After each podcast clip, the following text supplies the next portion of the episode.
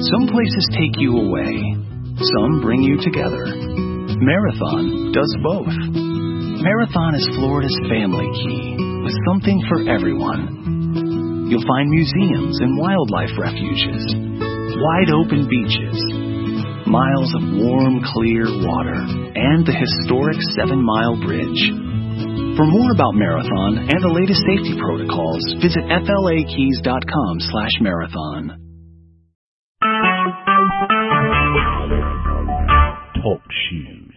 Recorded live.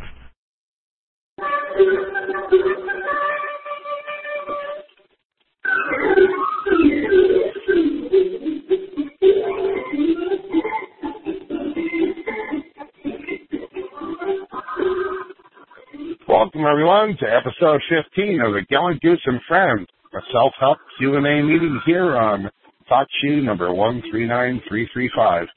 I'm your co-host Greg, coming to you live from the birthplace of the American Bar Association and the home of Abraham Lincoln Al Capone, the Untouchables, 16 shots, and Operation Grey Lord, where the motto is, vote early, vote often, even if you're dead. The primary focus of this call is to discuss mortgage foreclosure defense and attack strategies and related experiences, in which we hope some questions and answers might be addressed in this one-hour program. This call is not associated with Neil, Living Lies, his law firm, or any other interests, or any other legal or accounting entity, and is the sole responsibility of the private group of friends which constitute it. And all opinions expressed are those of the participants alone. No official accounting or legal advice is given herein, so if you need a lawyer or a CPA, please hire one authorized to work in your state. Please remember that this call is being recorded for rebroadcast, and we do not recommend disclosing private contact information. To contact other participants on the call, please email the host, and we'll do our best to help connect you offline. Tonight, we have a very special guest who is a recent expatriate from 17 years in the mortgage banking industry. Scott started out as an escrow agent doing closings, then advanced mortgage loan officer, processor, underwriter, branch manager, mortgage broker, and loss mitigator for the banks. Interestingly, he was quoted as saying, looking back on my career, I don't believe any mortgage closing that I was ever involved in was ever consummated. Tonight, Scott will be covering some areas relating to lack of disclosure and consideration, substitution of true mortgage contracting partners, unfunded loan agreements, non-existing trusts, securitization of your notes and bifurcation of the security interest, and how to identify and prove the non-existence of the so-called trust named in an assignment which may be coming after you to foreclose. But first, let's recap some recent headlines that are going on in the world of foreclosure and homeowners. First, I want to recognize Neil for a nice recap on the TILA decision on his blog talk call earlier tonight. And we recommend that anyone and everyone download that call. Just go to www.livinglies.wordpress.com and follow the link. Another interesting story was uh, the law firm of Matt Weidner, Weidner Law, uh, has a headline as just scoring two big foreclosure wins already here in 19, in uh, 19, listen to me, 2016. It's just two working days into 2016, and Weidner Law has already scored major foreclosure victories, a trial court win, and just today, a critical win from Florida's Second District Court of Appeals in the Bank of New York Mellon versus Richard L. Jacobs. Weidner's website has PDF files for download, with the full text of the written opinions from the appellate court. It's comprised of merely three words. They are per curiam affirmed. So why are those three simple words so fantastic? Because they already won at trial and the appellate court affirmed their win by simply asserting that they were correct. Please go over there and check it out. It's very cool. On the sour side of things, Multnomah County in Oregon sued the big banks and MERS and then accepted a $9 million settlement exchange for saying that they would now accept the MERS recordings as being real. This is a big problem because this bypasses the Oregon State Legislature, which establishes which documents must be and how they must be recorded. Multnomah County is a small county east of uh, Portland, and is simply putting its own stamp of approval on fraudulent documents without the consent of the state legislature. A contractor committed illegal activity is void and unenforceable. No county is ever authorized to make policy decisions like that. So the big question is, where is the Oregon Attorney General to defend the state legislature? Moving on to some happy news in Hawaii, the Hawaii Appellate Court TILA rescission is effective. In the, in the Intermediate Court of Appeals of Hawaii, case number CAAP-14-0001018, decided on December 28th, U.S. Bank lost another one. As expected, the appellate court was timid, although it was very emphatic on the standing under Jesinoski. So in this case, the court overturned virtually everything done by the trial court judge and remanded the case for further proceedings consistent with Jesinoski. The rescission was indeed effective without a lawsuit by operation of law, leaving no loan contract, no note, and no mortgage for the plaintiff to operate under. It'll be very interesting to see how that shakes out. All right, ladies and gents, uh, let's welcome former mortgage banker and uh, all-around good doer, Scott, as our guest speaker for this evening. And uh, Neva, our co-host, is also on board with us. Uh, welcome, you guys. Uh, uh, Scott, would you like to add anything to your introduction? Uh, nope, that, that's pretty much all you need to say. Um, just let me know what you want me to talk about, and we'll take it from there. Well, um, we were talking about uh, disclosure consideration, substitution, uh, unfunded loan agreements, not existing trusts, um, securitization and bifurcation, and how folks can go identify and prove that the that the so-called trust doesn't exist. All right. That, that's that's pretty much where uh, we left off last time you and I talked privately. So please let everybody else hear what we all talked about. Sure. Let's start with the uh, unfunded loan agreements because that coincides with the uh, um, lack of disclosure and consideration from the contracting partners that they're one and the same. Um, all right when the borrower goes to the closing table, they think that they know, they're told who their lender is. They think that that lender is their party providing the uh, source of the funds for their for their note. They sign all the documents, and that's the last they hear. Everything they think that everything went uh, went as appeared. But in the background, what they don't know is that the source of the funds is not from the name of the lender on the note on their note and mortgage. It's just it's just there for its smoke and mirrors. In order for there to be a contract, because that closing is a contract, both parties must perform. You you perform when you sign your note, and the name the lender on the note does not perform because they didn't provide they do not provide the uh, the funding. They came from an unnamed third party. Problem is with that is the title company, your closing agent, knew that the lender named on the note in the mortgage did not provide the source of the funds. If you look at your settlement statement, you'll notice that you paid the escrow agent, the closing agent, to perform the closing. Because you paid money, they had a fiduciary responsibility to you to notify you of this.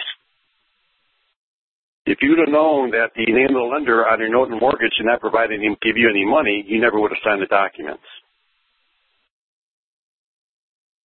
Top that off, then, then the escrow agent, the closing agent, went around and they recorded the documents on behalf of the lender to your note and mortgage at your register of deeds office, knowing that those documents were fraudulent. All right. Yeah, that's very. Is there, is, is there anything? I'm sorry. Go ahead, Neva. I said that's very interesting that the escrow agent actually did know they were filing uh, fraudulent documentation. Right, because they, they they knew it because they received the funds. They received the funds in one of two ways. They received the funds by a wire, or they received a cashier's check, which was, which was overnighted to them either a wire or a cashier's check.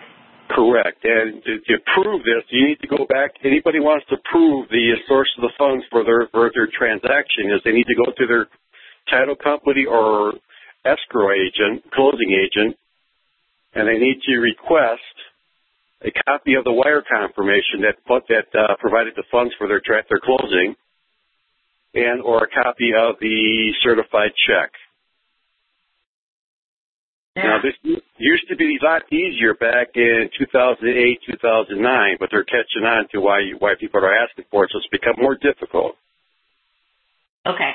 I, I just wanted to say that that they're not really they don't really want to give you this, and I've also spoken to mortgage brokers about the transaction, and they say that five years is all they have to keep records for. That's all they have to keep records for, but now, thanks to the computer and everybody scanning all the documents, they have them. Oh, okay. Uh, so the, yeah, back then they used to they used to play stupid. I don't know what you're talking about. Right. You know, what, what are you talking about? So I, I would actually have to go. I need a copy of the wire. How was my loan funded? Did they wire the money in? Then I need a copy of the wire confirmation. If they overnighted a certified check, I want a copy of the check. Or did they just drop off a box of money? A suitcase full of money to fund my loan. If that case, I want a, a copy of the cash receipt. Right. And then they they both figured out I was serious, and I started to get the I started to get these copies of these wire confirmations. And Uh, Scott, is the timing of the payment important in this at, all? uh, Because I think you were saying is that sometimes these things are funded just on the application signature, even right, before you you're- actually all right. went to do the closing. You're you're talking about something totally different there. You're getting more into the uh, securitization and how these trusts were allegedly funded. But you're I don't want to jump ahead. I don't want to jump ahead. We'll, Okay. I'll, we'll wait and we'll bring up that later. Okay. So the, to prove that your note was never consummated, transaction was never consummated, you need to go to your title company or closing agent and get a copy of the either wire confirmation or a copy of the certified check. It'll tell you it'll tell you the name of the bank where the account is, and it'll tell you the, the account the, the name on the account. The name on the account does not match the lender's name on your note and mortgage.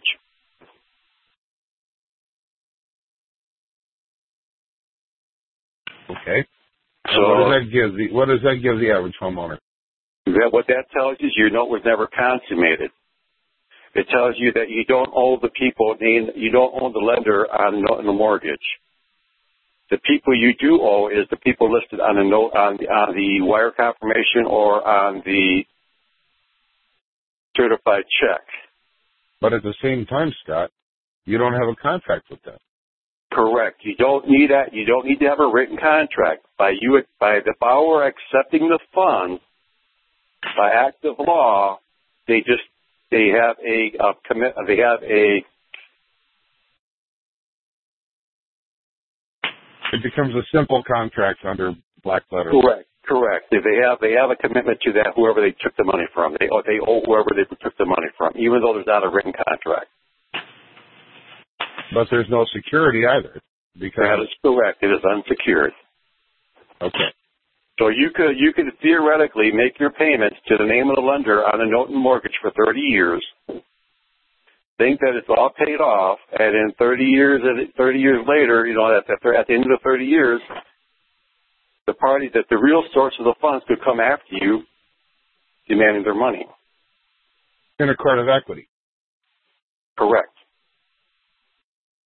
And they would have a claim. That's a pretty dangerous place to be. Yes, it is. Well, uh, another question I have is with regard to uh, the bankrupt alleged lenders. We have all of these uh, transactions being assigned from a bankrupt entity into a trust that closed already. Right. Now, no, you're talking about the assignment of mortgage, correct? Yes. All right, yeah, that's what you have to look. You need to take the assignment of mortgage, look at the date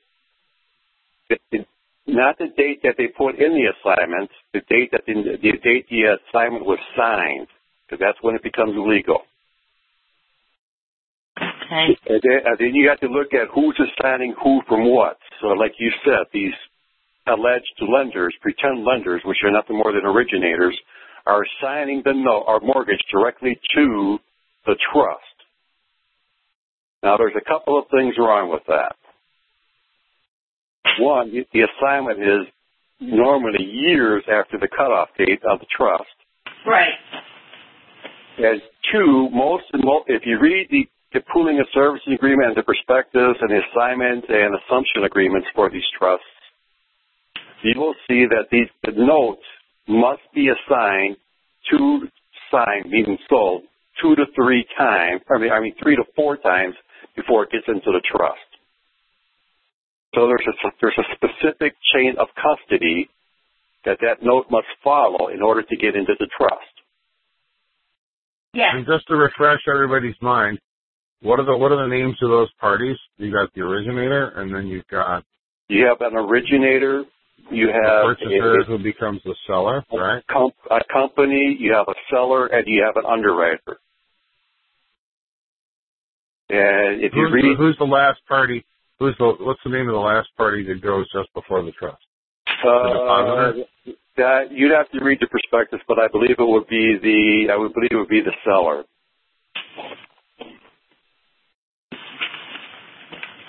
Yeah, you read the documents, you'll get the name of the lender, you'll get the name of the parties, the company's names, you'll get their addresses, you'll get their phone numbers. And those parties should all be included in any actions that you take against the against the trust. Okay. So when, when so you can get that from you can get that from uh, the The SEC website. Yes, the SEC website. Just type in the name of the trust that's foreclosing on you. And you see it in the prospectus, it's in the pooling and service agreement, it's in the assignment assumption agreement. You just have to read through. You could do a, uh, go to the PDF file, it's a PDF file, then just do a search. And look for, look for assignments. And uh, just say assignment and it'll take you through everything. It'll walk you right through the whole transaction. All right. So now you've got. We talked just a moment ago about um, the assignment of the mortgage, but that doesn't express anything about where the heck did the note go. Right. Well, we're, we're, I'll get to that. Did you Now, talk about that? That's one part. That's one part about the assignment of mortgage. Now, the, the second part about that assignment of mortgage is I, of- I glanced over it, but I'll get more specific. It'll say the originator assigned the note to the trust.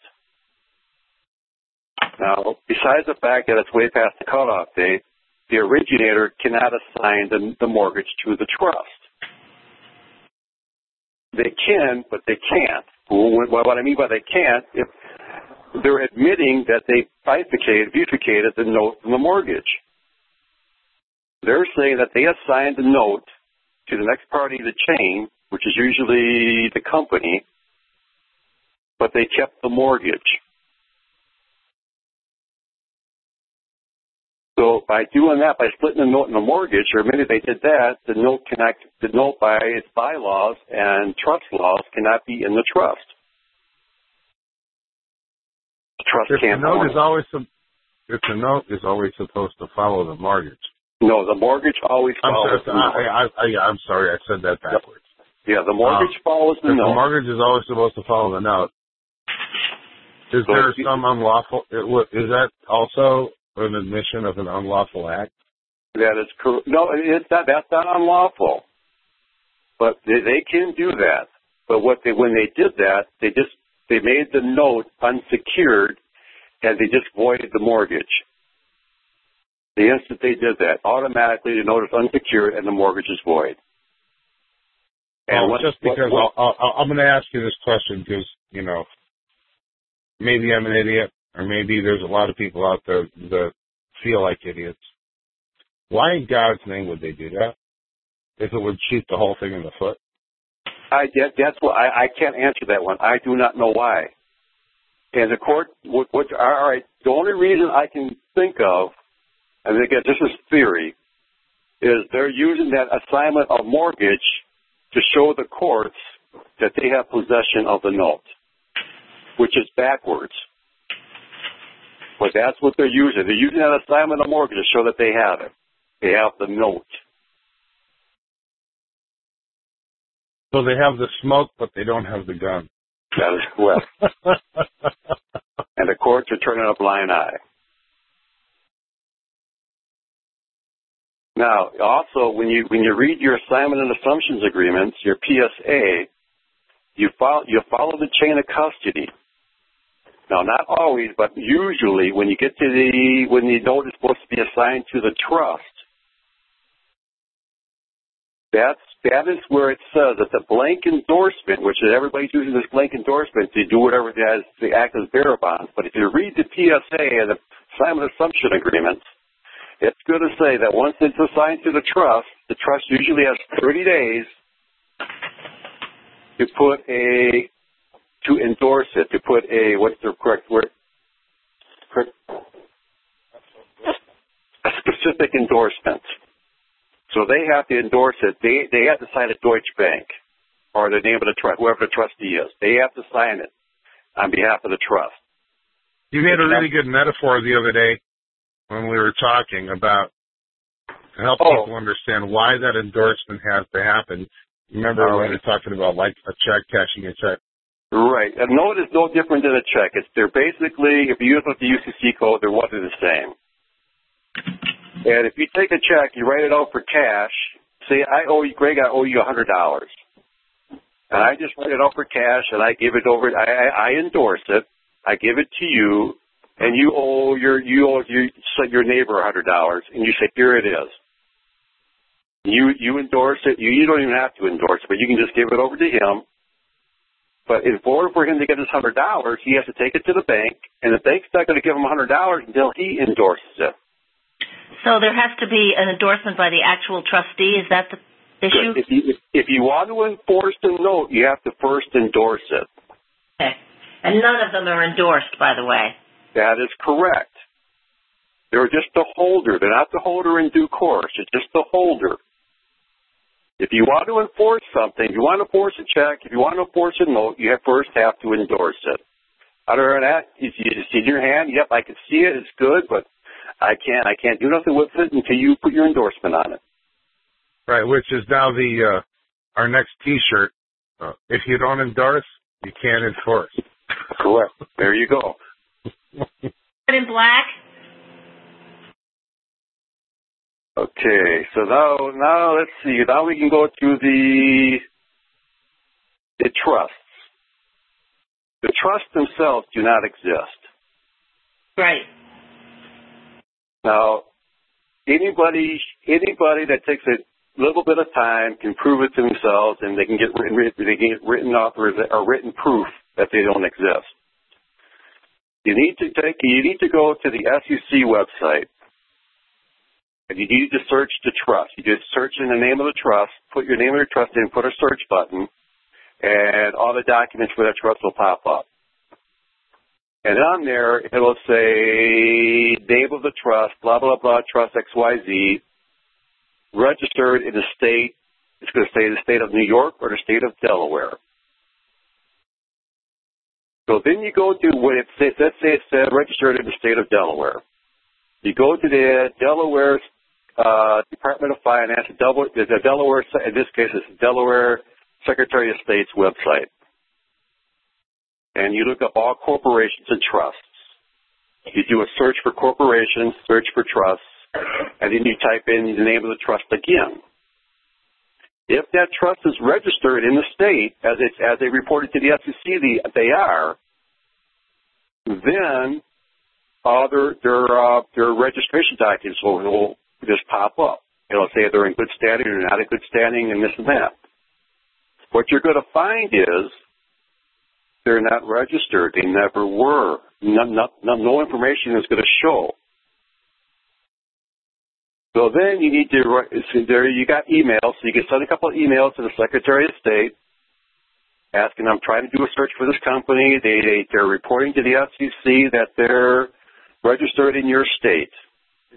I can't I can't do I can't do I can't do I can't find no information. Can you please look it up for me? Don't look it up. Don't send me an email back. Nothing there. All right, can you, there's nothing there. So then you, you, you ask them, can you put something in writing for me? Can you send me a letter? They're more than happy to write, send you a letter of attestation stating the fact that the trust is not registered, nor has it ever been registered in this state. It does not exist. Then, to back that up, they need to do a Freedom of Information Act requesting the same information with the state of Delaware.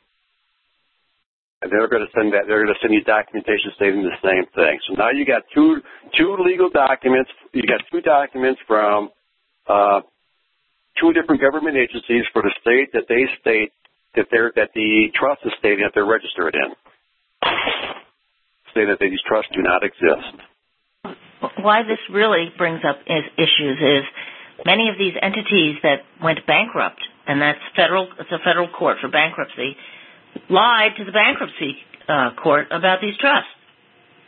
Oh yes, and that's why there, that that brings up something else here. When I've, I've spoken to a different uh, attorney that actually got settlements, but they represented pension funds. They they don't go after the trust. They don't go after the lenders. They don't do they don't do none of that. What they go after is they go after the underwriter, which is listed in your in your the trust prospectus and PSA agreements. Ah. They they go after the underwriter, which makes a lot of sense because the underwriter has to go through all the documents and verify that all the documents are in order. And that they and they got to verify that they verify the documents. So they go after the underwriter. Well, what does the underwriter produce then? The underwriter the underwriter confirms that the notes were bought. The underwriter confirms that the notes went through the chain of custody. The underwriter confirms that the trust is set up, does exist. The underwriter creates the certificates that are sold to the investors. The underwriter does everything. Well, if he does everything, how then? in other words, we've just proven that the trusts don't exist, and now we are proving the trusts do it. No, no. Well, what I'm saying, they go after the underwriter because the underwriter is the party that's saying that everything was everything was in order. I the see. Underwriter, the underwriter signs off on all these transactions, knowing that knowing that everything was fraudulent. Right, and he's also uh, in, uh, to be an underwriter. Is it, is it is, is it a sure thing? Is is it a sure thing that the underwriter knew everything was fraudulent, or is it possible that the underwriter was also defrauded? No, because the, the underwriter has to verify everything. They have to get confirmation. And he's only using the information that's being provided to him. That is correct. But so it's possible. I'm just I'm just saying for.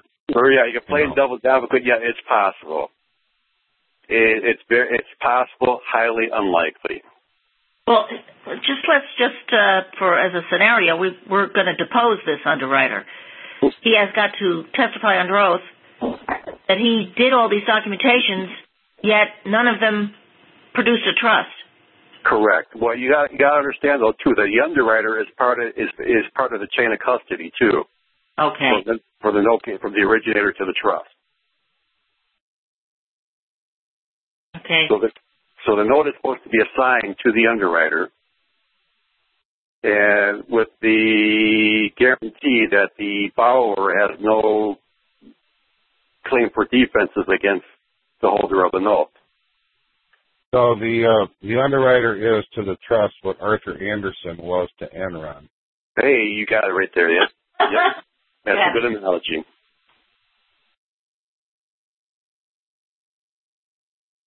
All right. So what should we talk about? All right, uh, Greg. We're talking about um, how we, you were saying before that you're the notice sold before it's even signed. It goes back farther than that. Your note, your note was sold before you even came into a mortgage broker's office to apply for a loan. Right. And they also stole your identity. That is correct. what happens is, way back when, I had a bunch of loans with this new new lender. Well, they weren't new, but they went national. Um, Franklin Mortgage out of Tennessee, and they provided great they provided great pricing for us, which as a mortgage broker or loan officer, that's how you got paid. And that's how rates are determined. So what happens is Wall Street will go out there and say, we are going to sell some mortgage-backed securities here, and we need some loans. We want, say, 20, we want $25 million worth of loans, and they'll give the underwriting guidelines. They'll say, we want a borrowers with 680 credit score or higher. We want loan to values 80% or lower. And we want a debt ratio of no higher than 35%. That's for verified income, verified assets. And we can also get some no asset, no verification of income. But that credit score has to be 750, and we can only go up to 75% debt ratio and so on. So they're going to sell these. They're, already generating up these mortgage the securities. They're are getting ready to sell to the investors, but now they need the loans. So what they'll do is they'll go out to these mortgage these mortgage companies out there like New Century, Option One, Wells Fargo, Chase. Doesn't make a difference. And they'll say we we need these, and we're willing to pay a 115 points on it, so a buck 15 on a dollar. And they wait for the companies to bid on them. So if somebody bids 114, it's yours. Somebody bids 112, 110 until somebody doesn't want to go no lower, then they, they, that's how they win. Instead of going up rate or bidding higher, they bid lower. So they'll go and say, you won the bid, you got it, you got it at 109. So for every dollar, so for $25 million, we're going to pay you 9 cents on top of that, 9%, 9% profit. So that's not too bad. They made just under $2.5 million. So they take that nine points uh, profit there, then they come to the mortgage brokers. We need loans, and then that's how they price the interest rates. So with 80, say the interest rate's got to be 5%, so they'll come and say, well, we're going to pay you one point at 5%.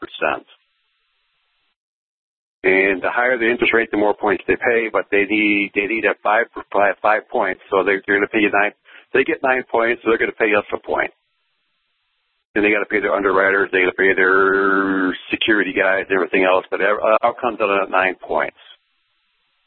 So you come into my office, I say, yep, interest rates are five percent. You say, great, all right. You sign the documents, and before and your your loan's already sold. It doesn't have a loan number yet. Doesn't have nothing else, but it's sold. It's gone.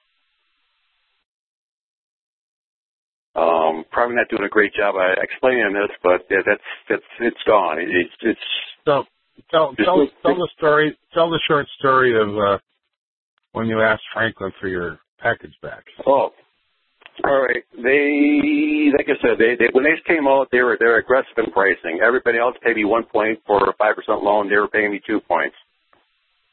And I had probably one one and a half million dollars of loans with these people, and locked in for thirty days. And it's like day 21, and I'm calling them up. What's the status? My customers are calling me up. They want to know what's going on. You know, it's like, you ain't telling me nothing. I go, I can't, oh, I don't know, I can't tell you nothing because they're not telling me nothing. I go, I called up and found they haven't looked at my loans yet. They haven't even processed them yet. I demanded that they overnight all my loans back to me so I can get them to a different lender. They're responsible. You can't get the kind of pricing from anybody else. I go, I don't care how much you pay me. If you can't close, I don't make nothing. So I came in the next morning, coming to work. It's 8 o'clock in the morning, and I got some guy in a suit sitting outside the door waiting for me to open up. And he comes in and he goes, I am the president of Franklin Mortgage. I go, excuse me? He said, I am the president here, and I heard you had a complaint. You want your loans back. I go, yes. Did you bring him with you? He goes, no, I didn't. So then he had to proceed to tell me how Wall Street works, how the secondary market works, and all this and that, and how his loans, all these loans were already sold, mm-hmm. and, and that they can't make up the 1.5 million dollars of loans in, on a short notice. Otherwise, they got to pay a big fine. But it's all right for me to pay a half a point, a quarter point to get a rate lock extension because they can't process because they can't underwrite my loans in time because they're too busy. So yeah, he proceeded to tell me that your loans are already sold before you even sign, before you even apply. It's a it's one big circle. It's one big. It's a big circle, and it's a, all, all deception. And so you had to end up uh, paying a penalty for the delay. Yeah, correct. Now, there's one thing you know. You got to understand. If these banks were actually lending their money, actually funding your note, there would be no underwriting fee. There would be no processing fee. There would be all these fees would be gone. But that's how they make their money because they, they're not lending no money, but they're making money on fees. So they're charging you through the way too much money. The only thing you should be paying for is appraisal and, and title.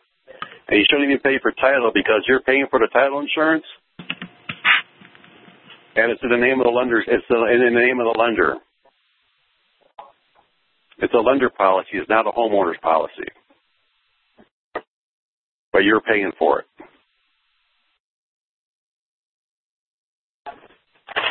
I don't know. My my title insurance policy has me.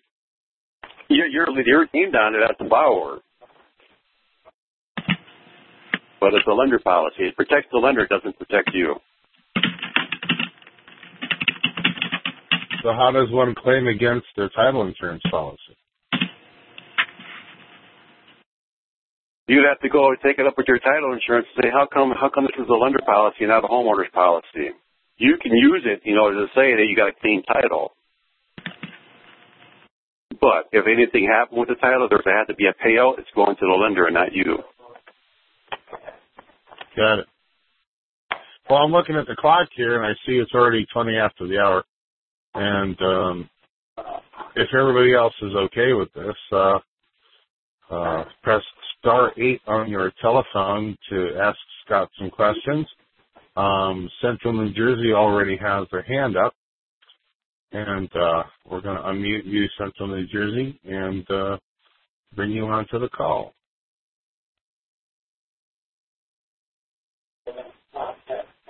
Hello, Central New Jersey. Are you there?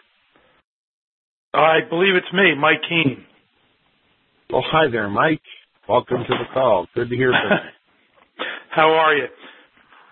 Doing well. Um, this is Scott, um, our guest for the night, and wanted to know if you had some questions for him.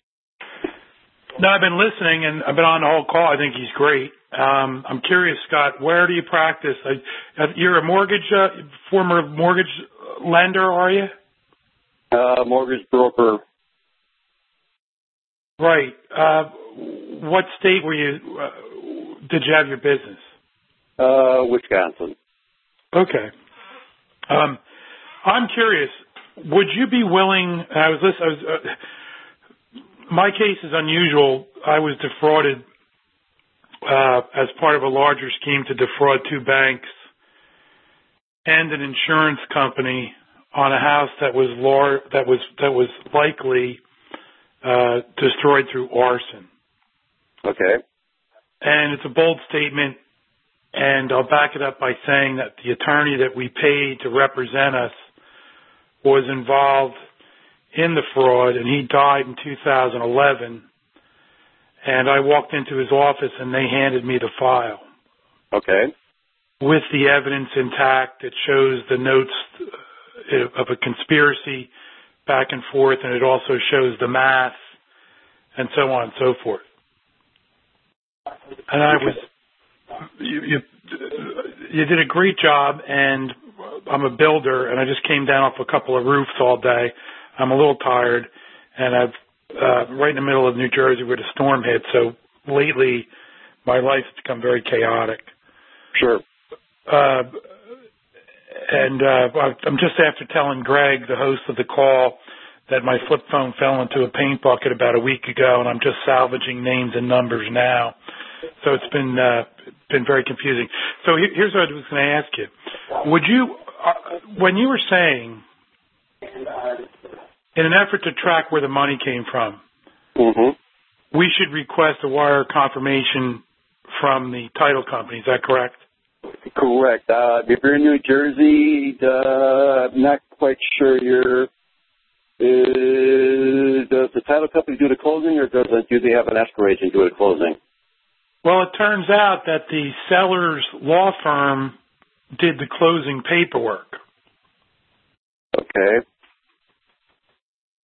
And they're also uh, involved in this fraud. All right. Where was escrow set up? The escrow was set up through my attorney, insofar as I know. So you're, what you're telling me is that the funds were wired into your attorney's account, escrow account? I believe so. So that he would have a copy of the wire confirmation. I think I do have that. All right. And that would tell you the name of, it would tell you, what it would tell you is the source of the funds, who's ever on the account, and it'll tell you the name of the bank that the, sort, the, the funds came from, where the account is. Okay, well, here's another interesting wrinkle for you. Okay. So I have the actual name and the actual credit card statement of the actual banker that defrauded my family. And in the margin of his credit card statement, it shows his handwritten math that describes what he did, the math, and it shows his own personal credit card as having been used as tertiary financing to $43,000 worth of the loan. Okay. So you're so if I'm understanding correctly, you are saying were two separate loans, a first and a second, or are you saying that he pooled money from two different sources? Well, this is what I believe happened. And this is where I think that my case has legs, and I also think that once it gets out there, people are going to realize how depraved this whole situation is. It turns out that this fella whose credit card I now have, he masqueraded as the lender the whole time. Okay. When in fact, he worked for the bank that owned the burned house. Okay. So, as an employee of the bank that owned the burned house, he used his personal credit card to fund and thereby replenish the earnest money that my wife and I put down. And I've done the math, it works out almost to $37.50. So what they did is I believe they intentionally burned the house prior to my involvement with it. Mm-hmm. After they took a $200,000 equity lien against it. Right. And then they used this banker who was their friend uh, to intercept the insurance money because I know now that they did have insurance and they did take a claim on the fire. Right. Whereas they told me there was no insurance and I used my own funds to re to refurbish to, to renovate the house. Hmm. They would have had to have insurance to have to, to get a land equity. That's right. They lied to me and said there was no lien on the property. Okay. And when I first discussed it with these people who I believed were family friends, they said to me, uh, we're going to introduce you to our personal banker friend. And I spoke to this fellow and I said, can you provide a loan on this house despite the fact it was destroyed by a fire? And he said, yes. He says, I can give you a, a loan on the house because there's more than enough value in the land. Uh, that makes sense. Yep. And I said, okay, well, that's great. So we, we signed a contract that said the house is being sold as is, and I was promised a single mortgage. Okay. I got a contract, I got an attorney, and so on and so forth. And then uh, about six or eight months in, they said, well, wait a minute. The loan we promised you was never uh, was never brought to fruition. It, it, it, it never worked out. So now you have to sign three loans at closing or lien the property to recover the money you invested up to that point, some eighty thousand dollars. All right, back back up there. You said after six eight six months after you closed. Six months prior to uh, before the closing, I had been working on the house using my own money oh, right, to renovate okay. it. Some people will say I volunteered my time, but that's not true. We had a contract. We had earnest money down, and we were promised a single mortgage. They waited until I was invested up to eighty thousand dollars in the property before they pulled the rug out from underneath me. Right. And at that point, they said, "Listen, you either sign three mortgages, or you'll be forced to lien the property to recover your investment up to that point." Right. Now here's the kicker. Not only did they have their personal friend that worked for the bank that owned the insurance and the lien on the burned house, they also had a brother-in-law who shares my exact name and my exact age. Okay. So they obviously used him to steal my identity and my work product. My own attorney, I now have evidence that he forged documents in my name. I can believe that. First off, I believe they were all in on it together because it doesn't take. If they told you you can get, you have no problem getting a loan, why did it take six to eight months? Especially if they were going to loan based on the value of the land. That's exactly right. And they said it would take three months to get the mortgage. It took almost six months to get the mortgage. And then when I started to look at this after the attorney's file came into my possession, they perpetrated appraisal fraud because they claimed the house was in saleable condition uh, prior to, put it this way, at the closing, they claimed the house was in saleable condition, which is altogether untrue. Correct. And my yeah. wife and I, my wife and I saved every check of every capital improvement that we put into the property, and I did all the work myself with my own two hands. So Scott, this Mike, is- um, I I just want to jump in here quick, if you don't mind, please. I'm just trying to watch the clock uh, Yeah. and be conscientious for everybody else. Right, and Um, I'm sorry, you're right, and I get a little No, no, long-winded that- because this this wears me out. This whole thing. Right. No, I mean, I mean we can only Yeah, accomplish but- so much in in a in a weekly phone call. Um, So here's my question. I'll cut to the If you chase. guys if you guys are fine with it, um, I can hook the two of you up so that you can have offline conversations about this further. That would be delightful. That's exactly where I was going to go, and I was going to ask Scott um, because I have an attorney now, and he sees what what I've been trying to explain now for almost four years. And uh, there's a leap of faith with these attorneys because they they look at you and they say, "Well, wait a minute, you're in foreclosure. You're trying to get a free house or whatever," and so on. So I was going to ask Scott if he could give, as he explained so well before, I wonder if he would give a step-by-step process, and would he be willing to post it on Living Lies? process to Not on Living Lies.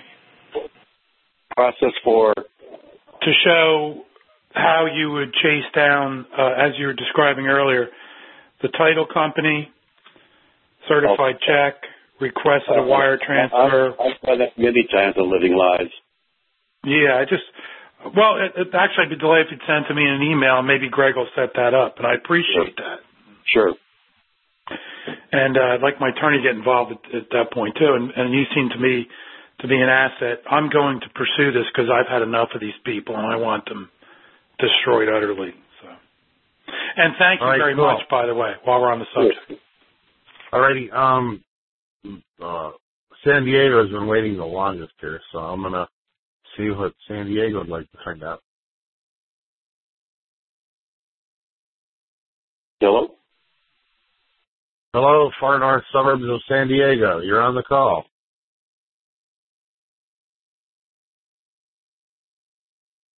Hello? Are you just on speakerphone?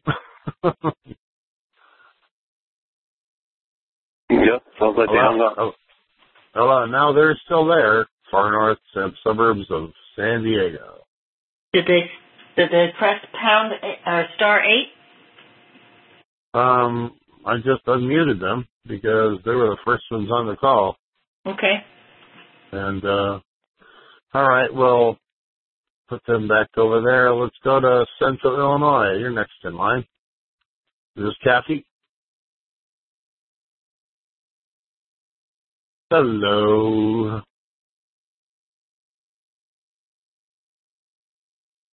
Nobody there. California, are you there? Hello? Always all these folks on the call listening. Go. We'll just unmute everybody. All right, everybody, you're unmuted. Does anybody want to talk? You just unmuted me again. I just unmuted everybody again. you have too much power. no, I just, you know, it's just a stupid little thing where you click on stuff. Anyway. Sorry, this is Kathy. Uh, I was inconvenient when you unmuted unmuted me. Um, oh well, we apologize. My husband we haven't we haven't we haven't connected with the uh, CIA satellite network yet, so we can, uh, you know, look at you through your house.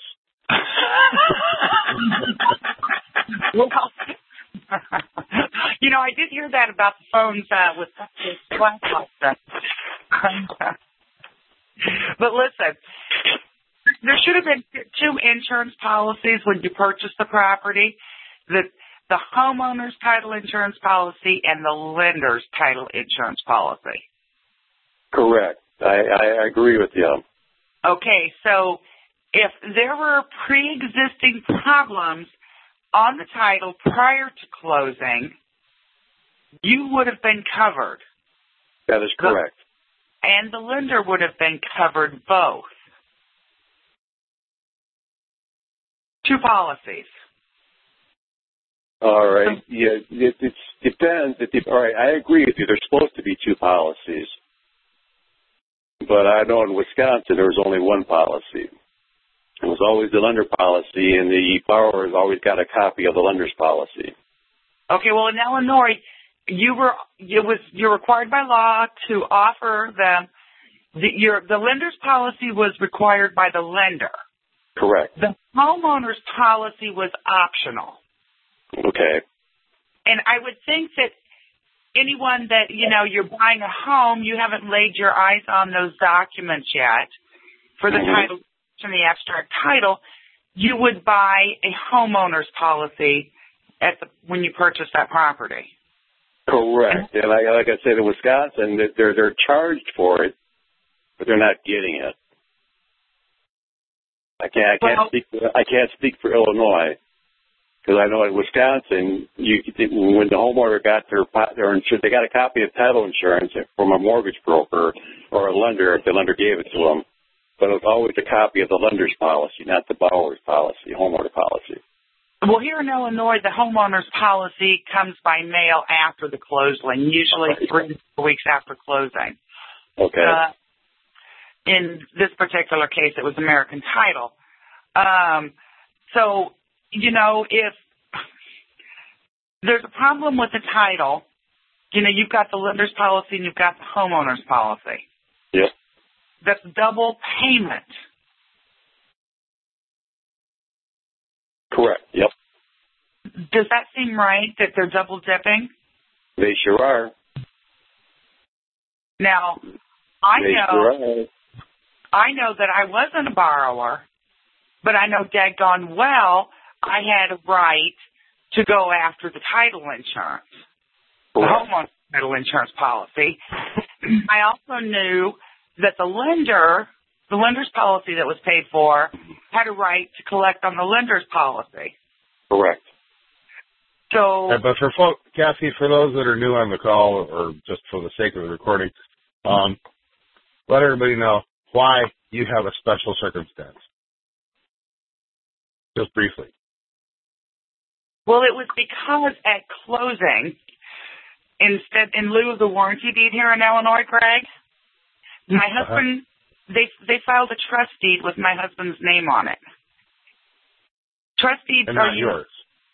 correct. It was my husband's name and the law firm that represented the deceased seller's estate. Okay. The, the, the sellers owned the property free and clear. They held it in a revocable living trust. They both passed away.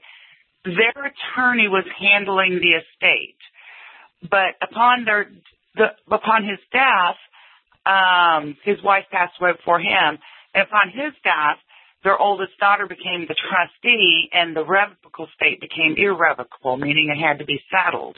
Right. Yep. Okay, well, the parents' attorney didn't settle the estate. They left the trust open. So two years afterwards, when I get tired of dickering around with the uh, pretender lender mortgage company that was on the note, um, then the countrywide servicer, then the countrywide bank, then all the way through Bank of America and everyone, multiple parties basically making the same claims. Yep. So, you know, I, I went straight to uh, the top, started asking questions from the other end because I don't do business with people like this. Right. Yep. and that's when I found out that um, I wasn't going to be able to take out a loan in my name to purchase this property that wasn't in my name that I warranted under a warranty deed for the estate. And that's when I found out about the title, about all the payoff issues prior to, before, during, and after closing. Now, when there's a document filed at the county recorder's office that um, has no validity, um, it means it has no force behind it. It means nothing. Right. And 20 documents filed behind it based upon that being a valid document, they're all void. That is correct. That is correct. So Yep. At the closing table, the one thing I knew was I seen the checks. I seen the checks that got cut to the realtors, and I seen the checks that got cut to the two daughters, the two heirs of the deceased seller's estate. So I knew that all the cash had gone paid out, and I and I saw the warrant, uh, a warranty deed uh, at the closing table. And because I recall getting a call from Dan before closing said, Kathy, you make sure that warranty deed has both yours and Ray's name on it. And of course, first thing I asked to see was the warranty deed. Well, it's somewhere, yada, yada, yada, yada, yada. Well, you know, I want you to remember, Greg, that I had only been training 30 days to close loans for them and do title abstracts for them. Mhm. Nice thing. I knew nothing at the closing table. Um, but what I realized two years later, anyway, when I went to get the loan, was that the uh, seller's estate, the deceased seller's estate, their trust was still open. So I contacted Vicky because this is a community, you know, where families live there their whole life. Mhm. So, you know, and, and I knew, I knew how to contact them. All the neighbors knew these girls well because they grew up with them. And so we contacted Vicky. Vicky contacted her parents' attorney, and then Vicky had to hire her own attorney for to represent her and her sister. Mhm. What her parents' attorney had done, she found out that her parents' trust was still open and that there was a contract for deed sale between our estate and her parents' estate in, through their trust. Huh? so I'm sitting here going, where's the warranty deeds? Where's the warranty deeds? First of all, where's the warranty deed from the seller's estate to my husband and I? Right. And Where's the warranty deed that you that you showed me at closing, where my husband and I granted the warranty deed to the capital asset company? Let's say um, First Capital Asset, and the lender was First Advantage Lender. Okay. So the look-alike names. And so I got, and when I realized that he got the property by trust deed, we didn't take the property by warranty deed. The tax bill was in both our names. And I, um, I decided, well, I'm going to go talk to my lawyer because I'm not, these guys are blackmailing me. They stole $5,000 and they're saying I owe it and they want me to repay it off with the payoff. Yeah. Of course, I'm going to do it, you know. Mhm. So the lawyer started working on, you know, the tracking money because I was, I started on the, where's my title? You know, how can you sue me for something I didn't have, that I didn't receive? And how could I transfer by warranty deed the title to this property to the capital asset company whose associate long arm business partner, the le- pretender lender, funded the loan. Well, I'm trying to figure out how did you get a loan on the property with all that out there? Well, see that that's that's why I think that the problem was that's why the the, the seller's estate's attorney set up the contract for deed because the deceased sellers they had already, like I said, the trust had been established for years, a, a revocable living trust. Mm-hmm. And so I think that they, that's what he did was he hid the fact that they couldn't get my husband and I clear title at closing. And so, my, you know, I kept asking, well, where'd the money come from? Where'd the money come from? Sounds like he didn't know what he was doing because even though the trust was still open, he said they could still sell the property out of it. Well, exactly. So I wanted to know, well, where'd the money come from? And whose money was it? And who actually took title to the property? Or where's the trustee agreement that gave the trustee that granted the grant deed? Correct. You're, you're on the right path. Um, When you issue a trust deed, there has to be a trustee agreement. correct. And so Well, Scott, first thing well, Scott, going, go ahead. Go, Scott, go ahead and uh, give her what you think. She's on the right track. There's got to be a trust agreement. And as far as the money, where the money come or go, th- th- there should be records in an escrow account. well, like most people ran into, the actual title company that closed is no longer in business. All right. But- Did they, did they just close the doors or did they, were they bought out? Well, they they moved the files across town. American Title did to another title company, who claimed that they only kept the records back five years, and that those that were transferred to them came with incomplete records. now, you know, court, my attorney, she's she's a prosecutor now, but she she um, you know, she she knew about the wire transfer and the cashier's checks yep. and she, we we figured out early on that the party that funded the loan was not the party named on the note. Why in tarnations would we grant a warranty deed? And then when I started to put all this together with MERS, and I the only thing that kept going through my mind is they're forging warranty deeds. They're forging warranty deeds because there's no way if these trusts don't exist because the private placement mortgages, if they were under 220, there, the structure that was, hold on a second until these dogs stop barking. Mhm. No bark! The, the, the structure requires um, two trusts. And if the first trust didn't exist, then the second one surely couldn't exist to be registered. And where were the two warranty deeds? Where were the missing warranty deeds? Well, just because so- the first trust doesn't exist doesn't mean the second does, that doesn't exist. Well, correct. I'm just saying that what filed, like there's a trust deed that was filed. It was granted to my husband and the seller's uh, attorney's office, the deceased seller's attorney's office. And there's no trustee agreement. We've never been able to get that trustee agreement. All right. This is what you, you sue everybody. Well, that's what we did. Absolutely, of course. Let them sort it out. Um, If you here's the problem, Greg. Nobody steps forward to say anything. the Everyone, everyone has a want of knowledge. The attorneys for the uh, title company should be sorting this out for you. Well, um, and actually, that's basically is what we're going for because at closing we purchased the homeowner's policy and the lender's policy. Mm-hmm. And so that homeowner's policy was effective the day of closing. You can't tell me that the day of closing they filed they filed a, a trust deed instead of a warranty deed. They filed it without the trustee agreement, which means it has no validity. Which means the mortgage and everything else that followed after it is a nullity. Because Right. that's what you were getting on the trail. You can't mortgage what you don't own. Correct.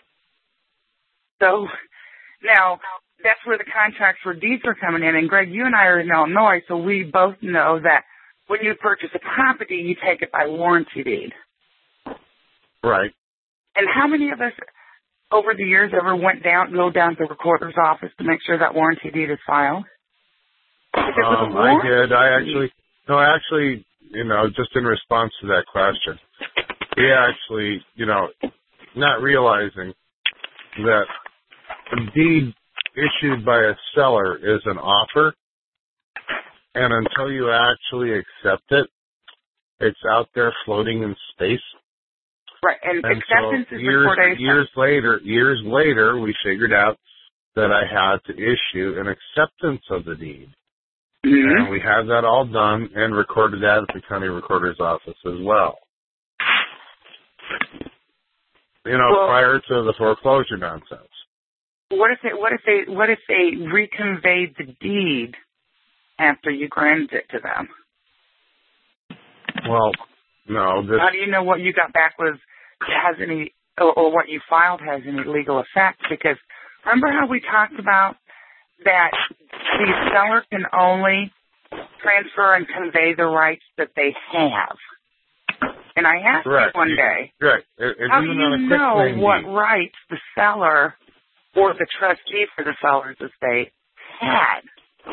well, in my in my particular in my particular case, it, it's a unique situation as well. Did But I don't get- want to go into that. I don't want to bind up everybody on this call with that. Did you get a Um, warranty deed on yours? I got a warranty deed and everything, but I also knew the previous owners that owned the thing for over a 100 years, which was the Lutheran Church of Chicago. All right? Right. I remember you Yeah. telling me all that. Okay. Right. So, you know, my, my case is a, a weird, unique case. And on this particular property. And, uh, and I would not recommend anybody trying to follow my game plan for their house because it's Right. not going to be the Because it's all they're all different, unique. All right, Right. you want to talk Yeah. about the note and the, and uh, the, how they go with the note in blank? Um, right Well, after we purchased the property, know, this um, property.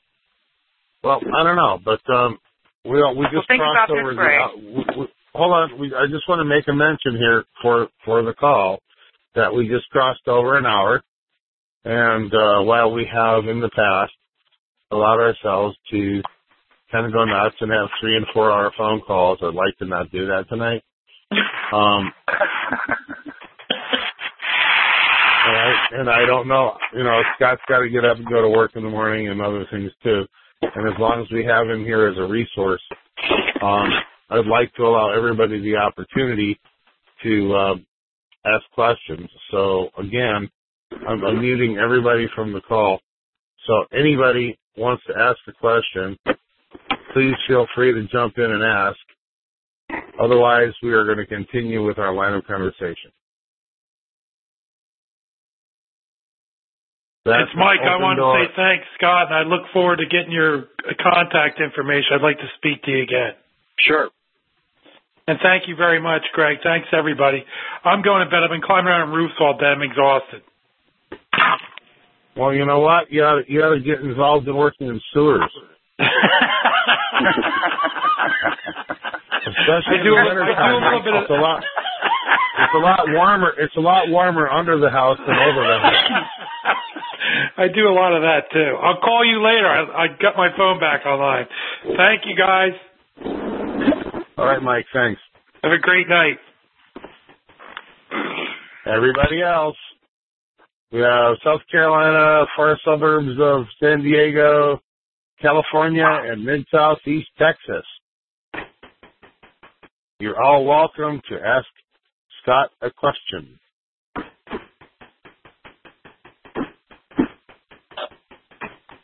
Yes, I have a question Yeah. from earlier in the program. Um, And please let us know who you are. um, my name is Alan. I'm in Houston, Texas. Okay, thank you. Um, you were talking about proving that the that the REMIC trusts are non-existent because they're not registered with the Secretary of State in in Delaware or New York, whatever their state of origination.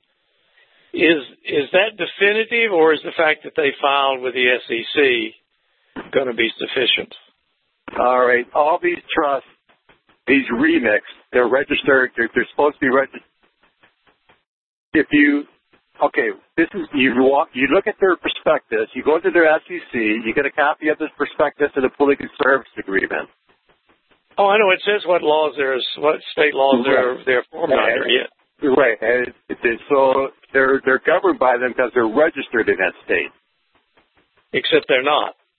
Correct, they're not registered. That's what I'm trying to say. And a non-exist a non-existent non-existent legal entity cannot be in court. Well, unless you're America's wholesale lender, then you could be in court. But anyway. Yeah, I hear you. but yeah, so and I'm just telling you how to prove that they don't legally exist. Well, I can't believe that none of my attorneys ever had the presence of mind to think of it, just like I never did.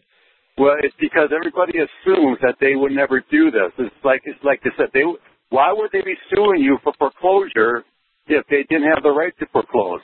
We're a multi-trillion dollar killer society, and you real you only own a couple hundred thousand. Why would we want to do?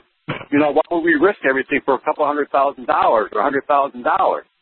Yeah, Scott. Let me ask Scott. Let me ask you this in light of Alan's question.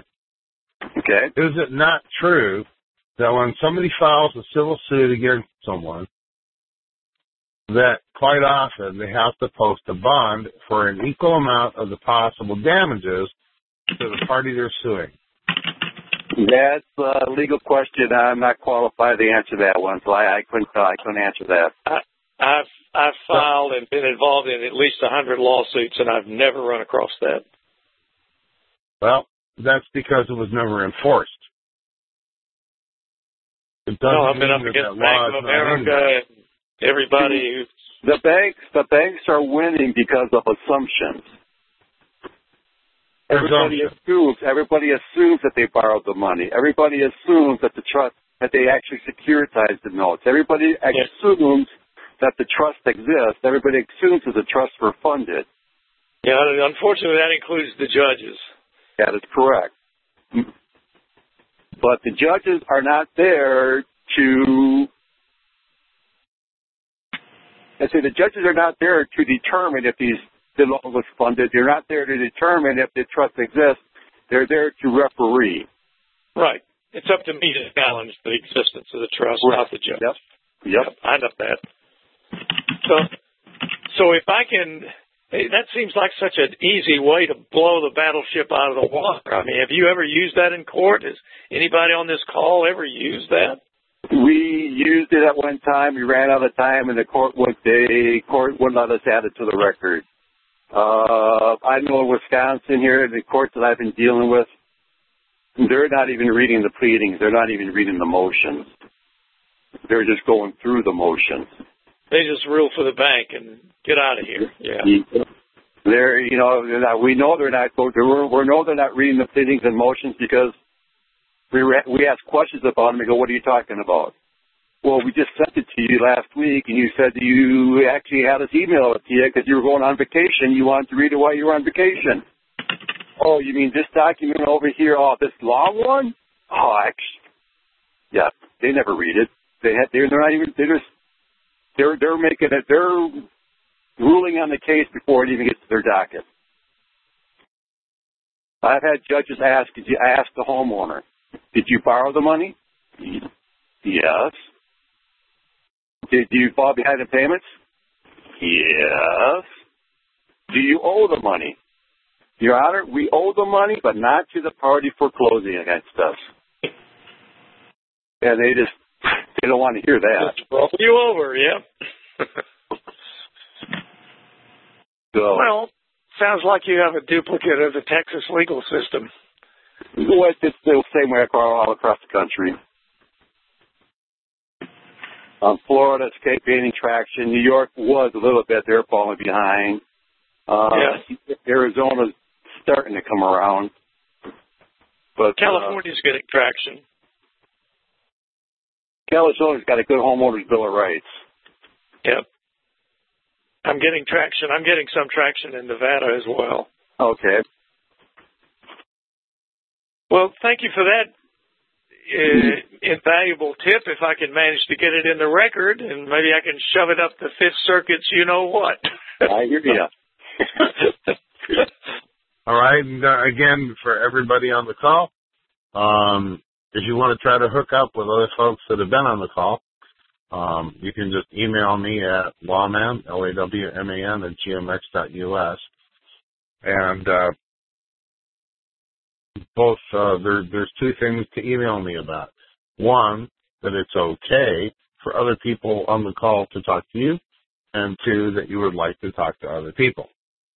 All right? Because I'm not going to send you stuff that you didn't say was okay.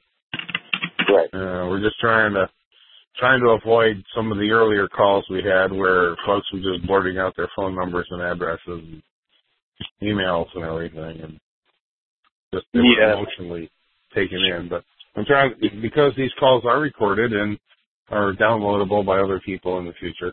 Um, just trying to protect your privacy. And I appreciate that. Yeah, I got no problem answering questions. You know, a lot of they have questions, and and are we on the air now? Yes, we still are. You are. All right. Okay. Yeah, I got no problem answering questions, and that, that's why I was on the call. So I'm just trying to help other people. Okay, well, it is now top of the hour. Um, San Diego, Kathy, California. Any thoughts? Before we wind this guy up? Yeah. Thank you, guys. Good night. Thank you. Good night, Alan. All right. Um, so, for all those who are left before we say goodnight, are there last moments, thoughts, reflections that anybody would like to bring forward? By all means, just jump right in. You're all open.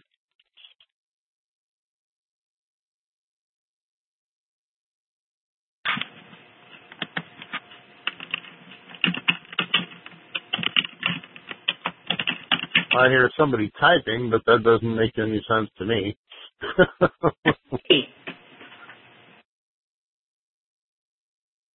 Um, so, off? go ahead, Nina, please. Um, oh, I was just looking at some of the documents from my closing because, of course, my attorney got three years in the federal pen for wire fraud related to closings and real estate transactions. So I got his file, but I'm not totally sure I understand all the things in it. But that's going to be I'm going to talk to um, Scott about because I'm sure he sees what's in those files. Um, I have to I have to go through it again. Um, I believe that I have proof of the wire, uh, but I'm not sure since the attorney was arrested for putting the money from the transactions into his own account and then not funding the loan. I'm not so sure that that file doesn't show that too, but um, I'm not an expert in reading it, so I'm going to talk to Scott about it. All right. When when you know I have to teach a class tomorrow, so probably not until later on.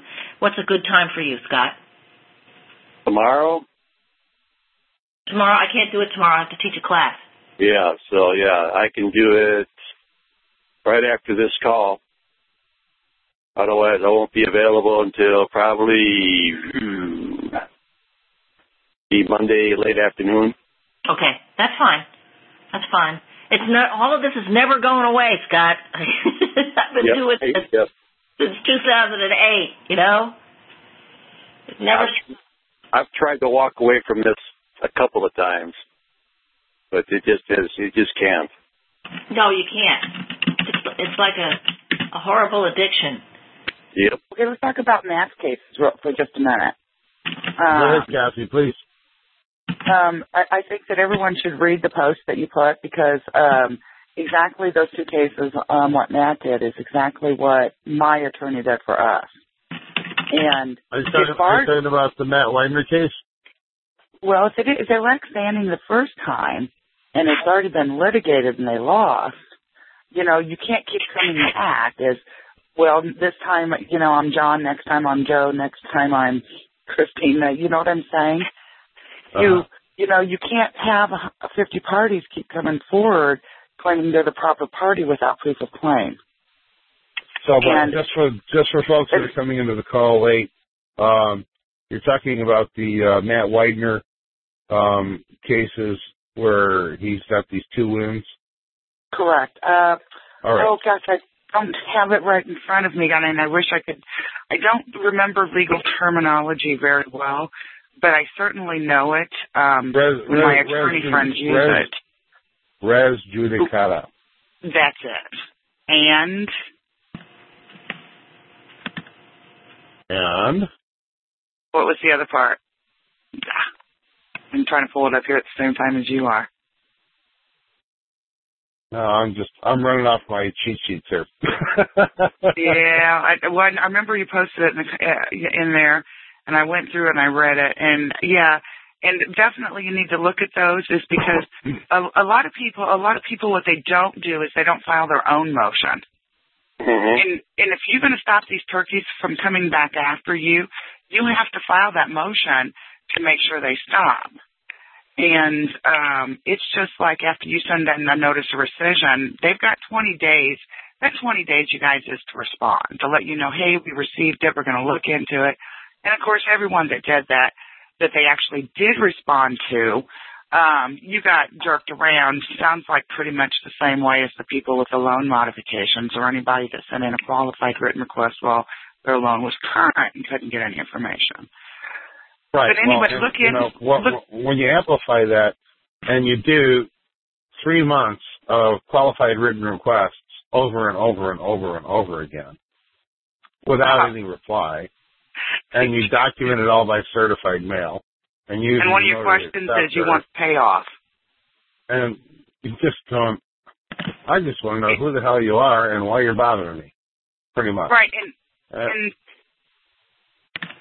I just I, I don't but after three, understand. mo- after you, what I'm saying, Kathy, is we spent three months doing every 30 days a repeat, certified Over. mail. And that's Repeat, why I call them repeat, flavors of the month because Because by and time nobody they- answered.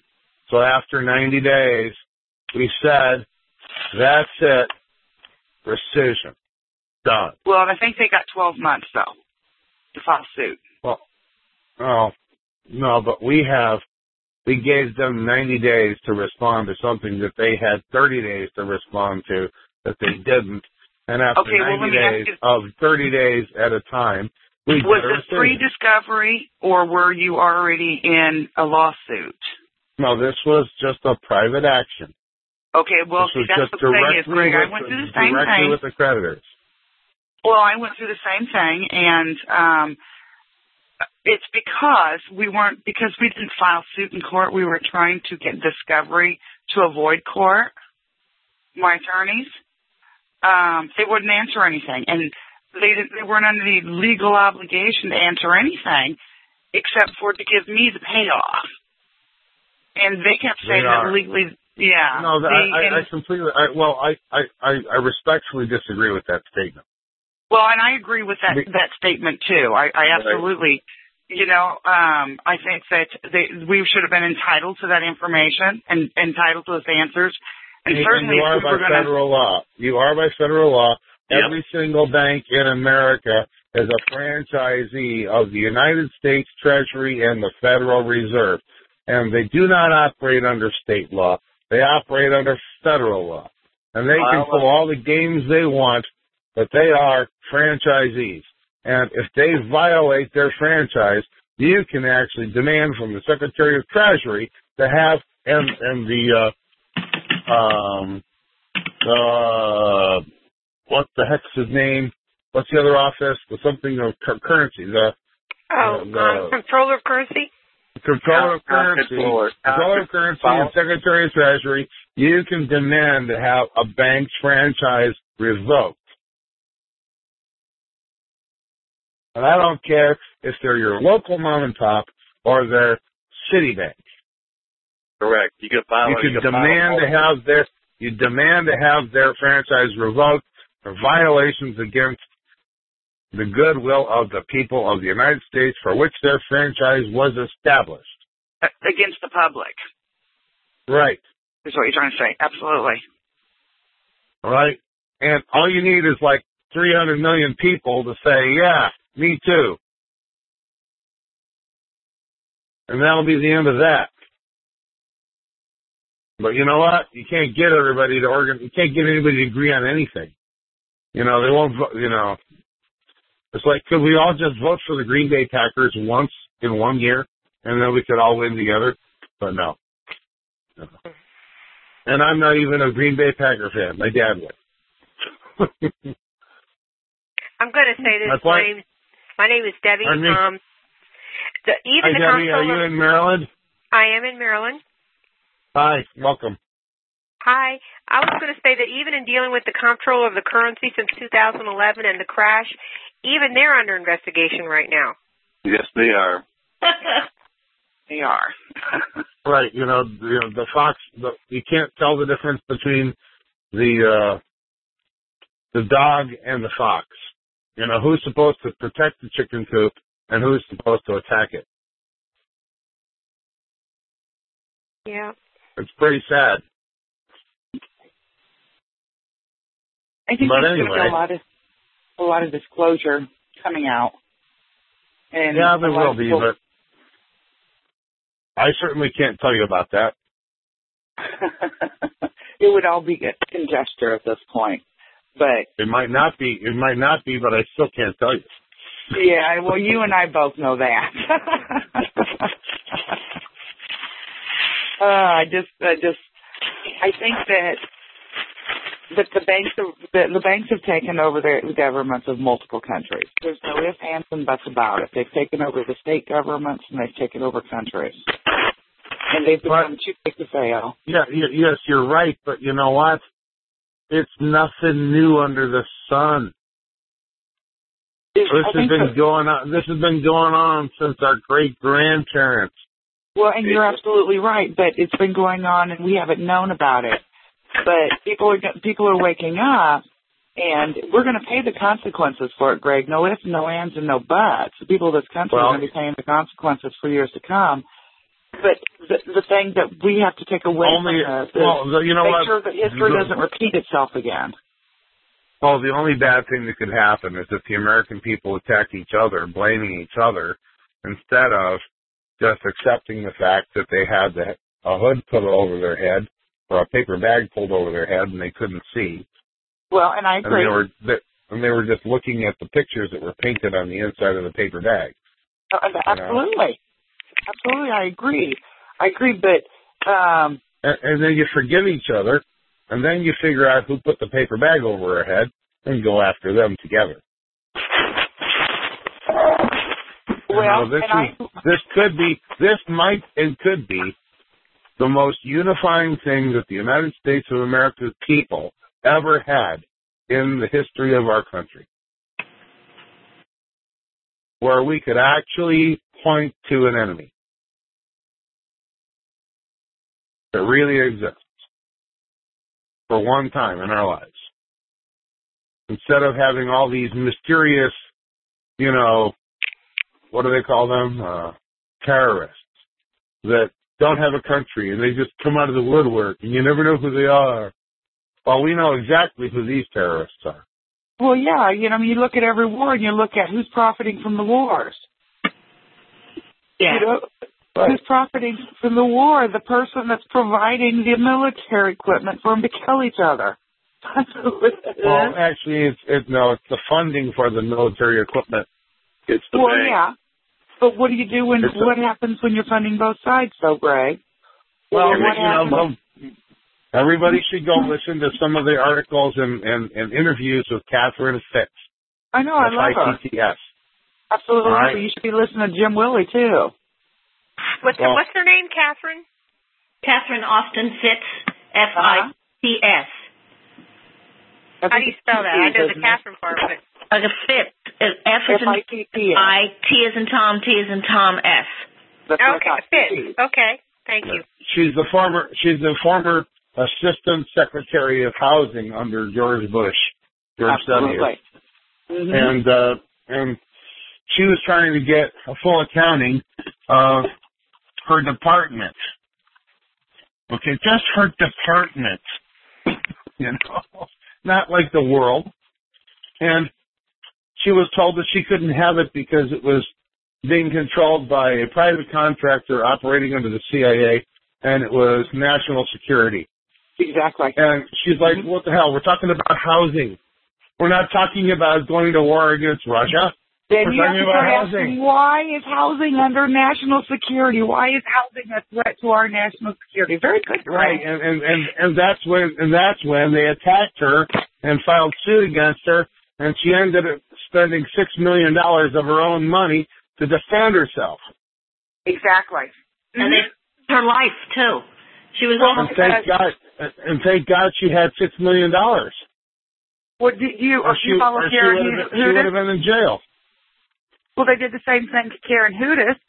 She was the le- Yeah. legal counsel at the World Bank. They did the same thing to Right. her. I mean, it's, Correct. it's All right, anybody so that boys girls- in the boys- beginning, that's what they did. All right, but boys and girls, I have to admit, and you have to admit, we're taking this call a little bit off topic here. right, but and it's actually and- the and core since we're- of what and- led and us we're to at- all the mortgages. Right. But we're we're sitting here at about 90 minutes, and uh, let's uh, be kind to each other and to our guest, uh, Scott, um, so he can get up and go to work in the morning. And let's pose last minute questions. Any any last minute questions? Any last minute comments that are on topic with regards to um, lack dis- lack of disclosure and consideration, substitution of mortgage and contracting partners, unfunded loan agreements, non-existent trusts, securitizations of notes, bifurcations of security interests, and how to identify the existence of the so-called trust named in an assignment which might be coming after you in foreclosure. That's what let's let's wrap up with that. Uh, Scott did a very good job explaining that. Um, it's everything that I had an attorney do, and a lot of a lot of people don't get in depth about that kind of thing. But Mhm. those things are absolutely um, very important, and I think Scott explained them very well on how to get that information because he's absolutely correct. There are no trusts. Right. And whatever is there is non is empty anyway. So Scott, Wow. can you explain that since I wasn't on the line, if you don't mind? Explain which part. Which part which part she was talking about, this young this lady. Uh, yeah, you're right. They're empty, but they're empty because they don't exist legally. Right. Non existent. All right. You need to go to you look at the get the name of the trust that's foreclosing on you. I Go have to the- okay. Go to the SEC.gov website. SEC, uh huh. You would do search under their Edgar file. Oh, okay, I have mine. Uh huh. All right. So uh, then it'll tell you what state that that trust is allegedly registered in. It'll be Okay. New York, New York or Delaware. Right. And you go to their the appropriate state, New York or Delaware. Go to their websites, their state websites for and look up the do a search for corporations, corporations and trusts. Okay. Type in the name, type in the name of the trust exactly, Mhm. and do a search. Okay. and the name's not going to pop up. So, of course, you know it. Now you've just proved it, but now you have to have proof for the courts. You know, I have all of my um pooling and servicing agreements that I got from the SEC because I did a lot of that and I found the master file and I found the loan tapes and everything. And partly Deadly Clear has a really good site in helping people get into the SEC to get into Edgar. And if you get a ribbon on it certified, you can use it as court material. Correct. So Well, that's what do and that is what that is what Scott said earlier in the call. Mm-hmm. you need to you need to send an email to the Secretary of State Okay. Delaware, New York, saying, "Hey, I'm I'm doing a search for this company. I can't find it. They're registered with the SEC. They say that they're registered in your state. Can you help me out?" They're gonna they're gonna send you some email saying, "Oh, the state doesn't exist. Are you sure?" It- You got you got to play dumb, all right? You got to say, "Well, maybe." Maybe they did exist, but now they're not existent no more. They're not current, so is that why I can't find them? And they say, nope. Even if even if they were even if they were registered once and now are and now defunct, there'd still be a record. Oh, so you got to play dumb. Yeah, gotta play dumb always. And then and then you go in there and you say, well, can you please can you please send me a letter stating that? You know, it's in the bill. They'll be more than happy to send a letter of attestation. Mhm. So you, you'll get it signed by the Secretary of State. And then you go and you find a you file a Freedom of Information Act for any and all records. Say that again now. Freedom of Information, FOA. Yep, you follow up with a Freedom of Information Act request, and that's to the state of Delaware, state of New York, for all any and all records for that trust. Okay. So now you have two you have two two different um, letters from two from the government agencies that support your your claim. But, and Debbie, Okay. by the way, he, he didn't mean Delaware. He meant whatever the heck state the SEC document. Well, that's why he said New York or Delaware, whatever, Right. whatever it comes back from. Yep, Right. Okay, so that just gives you your evidence. that is correct. You can't just go out. You can't just go. I know. I know. You got to have evidence. No, and you got to state the law because that's the court language. Yep. Right. And, and Debbie, what's really interesting is Scott told me in a call yesterday, and we're going to close up. Um, and that is, he actually took it even further and went and went with that went back to the SEC with his documentary evidence, documentary evidence. And you know what they told him? Mm-mm. Tell them what they told you. All right. I, I took that information. I gave it to the SEC, and the SEC. You told said me- SEC, right? Securities Exchange. Yep. Yeah, okay. We're Edgar again. Okay. Yeah, so the the SEC told me to not only told me they gave me the forms to file a whistleblower complaint with the IRS against the trust. Yay! However, wanting to do it because you have to everything has to be exactly correct because the IRS doesn't want to go after these people. Try to get an attorney to do that for you. There's, we're talking lots, millions and millions of dollars, and you think they'd be more than happy to. Can't find one. I got the Lynn Szymoniak case. Got a list of all the attorneys that helped her with that case. Contacted everyone, called them, emailed them, wrote them a letter. Not one will even discuss the possibility of working on that whistleblower complaint. Oh my gosh. Yeah, the scam goes all the way to the top, including the Federal Reserve, the IRS, um, all the banks, and Mhm. unfortunately, ladies and gentlemen, the attorneys as well. Yep. Right. So as Scott said the other night, what we really need is an army of investigative reporters employed by whatever media. It doesn't matter whom. Anybody and everybody. To all blow the whistle at the same time. Yes, whether it's five, seven, nine, eleven, whichever. I mean, Yep. they did that with Lynn Szymoniak. I mean, you know, she wrote, she wrote her letter, and she had a letter to the SEC listing a whole lot of trusts that had all kinds of issues with those trusts. She blew the whistle. Yeah, Yeah, she, she got paid. On the backs of a lot of other borrowers, homeowners. That's true. Mhm. Well, she after she found her own, then she went into ten thousand other mortgages. So she, you know, she did team up with a lot of people. It wasn't just her, and they did they did turn around and rebut against her son. Did they? All right. And, and Lynn and Lynn got seven figures and everybody else got three hundred bucks. Yep. hmm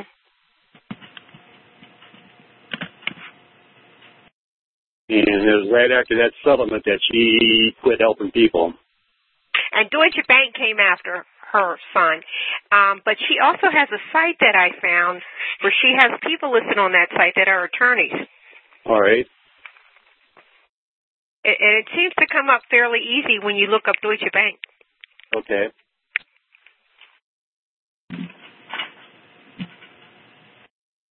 We just found a website today for if anybody's got Deutsche Bank as listed as a trustee, that you could look up your loan. You get the uh, monthly distribution reports that they send out to the investors. and you can see if you're making if you're making loan payments or anything like that, you can find out. You can see if the uh, the trust is actually receiving the payments. And what's the name of that? Do you know that? Do you have that? I'll type it in the I don't chat. have it in front of me right now. A friend of mine just showed it to me today. She was thinking, how do Oh, you use all right. how do you use this? And it's uh, all Yeah, just email me, email me, and uh, I'll, I'll share it with everybody else. All right. So yeah. And so- and I I did hear that too, where where they would say they were going to foreclose on somebody, and then the trust was still making payments. Well, Didn't close anything. The problem is, it's the, I, I know for Tr- Deutsche anyways, they don't know what's going on. The only thing they know is that a foreclosure, a foreclosure was initiated. That's all they know. They don't know that there's been judgments. They don't know nothing about no um, modification agreements, trial modification. They don't know nothing because they're not they're not the trustee anymore. No, they're not. I've got I got recordings of them telling me this. I have recordings of U.S. Bank reassigning their trusteeship back to Ocwen. Yeah. Yeah, Ocwen, a debt collector. Yes, that's all they are. And a lot But- of them are debt collectors, and under the Fair Debt Credit Collection rules, even attorneys, if they're acting as debt collectors, even for other agencies, they have to have a license. So we have the right to ask them for their license in that state, and you know all of that. Yep. And you can also get the EIN numbers for the entities that have similar names or you think they're not in existence anymore. You can find out whether they actually are the entity you're looking for or if they're out of business because they don't have an EIN number or an FEIN number given to them by the IRS. So you know how to. If I give you the number, you can tell me who it belongs to. Well, I'd have to do research on it. All right, yeah, because what I what I've been trying to tell people is, you get a ten, if you're making mortgage payments, you get a 1099 at the end of the year for your interest payments. Right. Now that'll that'll list who the that should tell you who the investor is, who who your payments are going to. The 98. So it should tell you who your payments are going to, and that better match who's foreclosing against you. You know, there's another number. It's 1066 or something like that, and that's another one that talks about the person or the principal. Yep. Is that correct? Uh, I believe you're correct. I'm not, I'm not sure on that one, but I think you're correct. Because te- you, you get the 1099 from the party you're paying. Mhm. So that, if you can find out who, who that, the, the name of the party that belongs to that um, EIN number, you should be able to submit that to court and say, hey, this is where my payments are going. The IRS says so. Well, that'll blow them out of the water nicely. Yep. Okay, I have a question. Okay. You keep saying 1099s. We get Well, I- 1098s. I think that's because Well, we- We I'm, just need to file with our taxes. Right, right, yeah, 1098. One, interest. one at a time. One at a time, please. Well, I'm just try to distinguish if we're talking about 1098s, the annual statements, or 1099s. You're, you're correct. It's a 1098. The 1099 would Okay. be for debt uh, forgiveness of uh, loan. Right. That. Okay, that's A or C, Or- 1099 A or C afterwards. So we're talking about the 1098 annual statements. And if you'll notice that your 1098 annual statements are always in the name of the servicer, the party paying the insurance and the taxes. All right. And There's that's problems with your taxes every year. Does- Yeah, I mean, isn't that standard across the country? Well, they get confused because they think the servicer is their lender because they list it as. It's just the same thing as the credit reports. You know, only a creditor is supposed to be able to put uh, put the report to the credit bureaus and list on there that the servicers are on there, not the lenders. Well, and that's true. I agree with you. And when you That's send, right. send the servicer a debt validation letter, you're not going to get nothing back in return. Well, Well, I can um, tell you. I, I, I want to tell you this about bankrupt entities like New Century Bank. If I owe Scott a hundred bucks, no, if Scott owes me a hundred bucks, right? I like it better. I than go bank. I, I, you know, well, okay, you know what? You know, that'll be on a different call. Okay, if Scott owes me a hundred bucks and I go bankrupt, all right? and now not me, Greg, but okay, let's say A- Greg creates ABC Business Inc. Right, and goes bankrupt. That bankrupt entity has claims to its debtors, but they have to be claimed. They actually have to be claimed by the receiver and the bankrupt trustee. Correct. trustee. Goes in there And-. Yep. And if the bankruptcy trustee and the new assigner, assignee, um, the servicer, uh, it's not a servicer, I I said it properly before, um, the receiver, the company that's set up in receivership, doesn't make any claims for those debts. After a period of time, they lose standing to claim it. Hmm. So even though Scott owes me a hundred bucks, owes my ABC company a hundred bucks. If I if I have not provided all the documentation to the trustee for bankruptcy and to my receiver for them to go and collect it, and they don't, and even if I do, they don't go collect it, Scott's free and clear on that hundred bucks. He's he's clear. Yeah, as long as There's they no feel- claim. Kind of Once, like a once the quiet statute title. of limitations, once once the statute of limitation runs for their failure to act, they lose it. That's kind of like a quiet title in a sense. No, you could then file a quiet title afterwards for them failing to state a claim for which relief could be granted because in my case, the, the, the main party is New Century Bank that went bankrupt in 2007 and then they start making how the hell can Ocwen be acting as a power of attorney for a bankrupt entity in 2012 and 2014 when they've been in receivership and trusteeship for five years. Right? It doesn't happen. Can't happen. Not in the legal world, but only in the make-believe world of U.S. banks. Right? And I'm trying to figure out how to get my lawyers to understand this to go and beat the da- beat the daylights out of them. You know more than they No. do. That's the problem. They I- know the, the lawyers know the lawyers are all experts in procedure, but they are not experts in law. And so what we have to do is provide impeccable, detailed, documentary evidence to our lawyers so that we can put that ammunition into their cannons for them to use in their procedural expertise. This is where it's at. That's why lawyers will go, oh, I'm not taking this case for less than a $50,000 retainer. Because they're basically asking you to pay tuition for them to learn the law.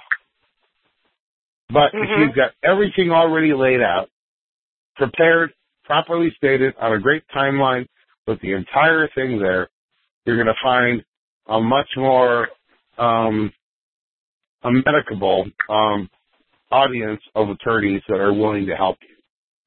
All right? And then you can actually get into a bidding war because you're going to go, yeah, this is going to be possible, you know, seven figure, you know, claim and, uh, you guys get to share in that. And, but people just don't understand. Lawyers were trained to be stupid on purpose. Mhm. We were trained to be stupid on purpose. We're all we're all victims of our own public education system that we paid for. We paid for an educational system to make us stupid. All right? Even the smartest guys in the room are only taught what they're supposed to know so that the folks at the top get what they want. And that's my personal opinion. Frank Zappa said, if you if you want to get laid, go to college. If you want an education, go to the library.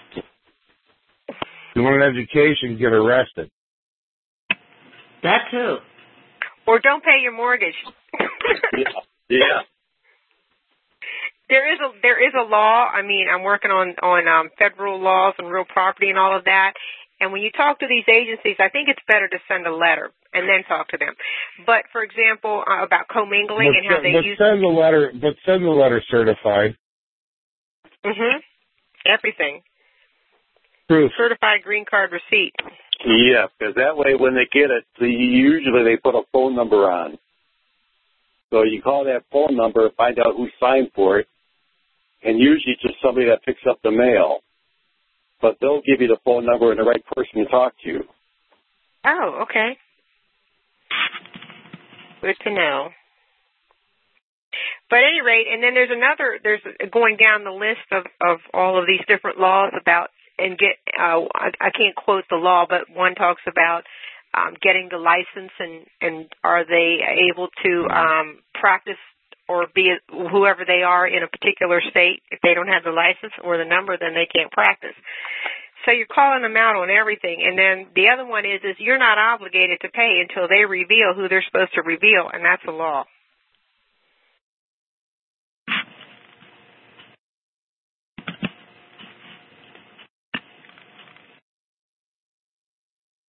So at some point I'll pull out my list and I'll bring it to the phone. point. That, that's a good statute to know.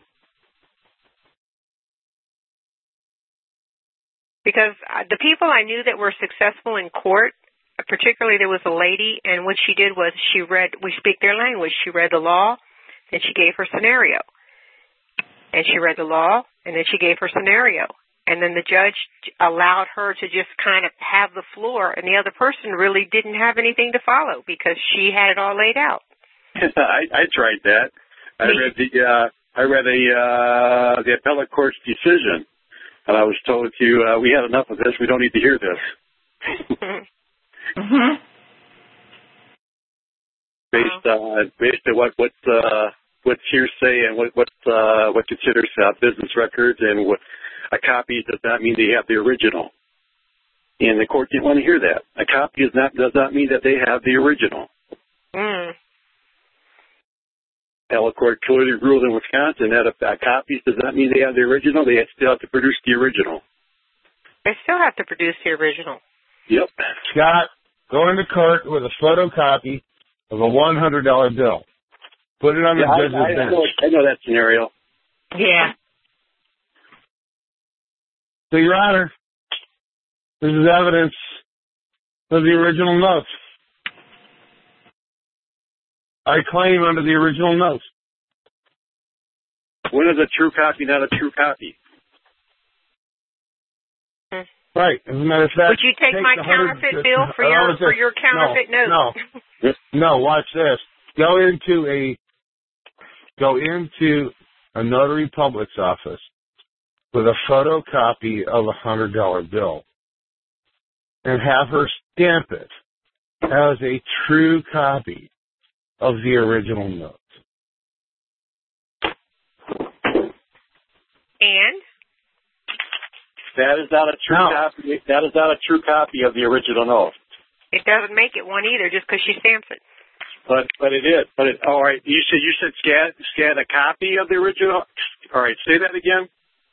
Yeah. That wasn't Get me. a get a get a make a great color copy of a hundred dollar bill. Yep. And then bring the original hundred dollar bill with you All right.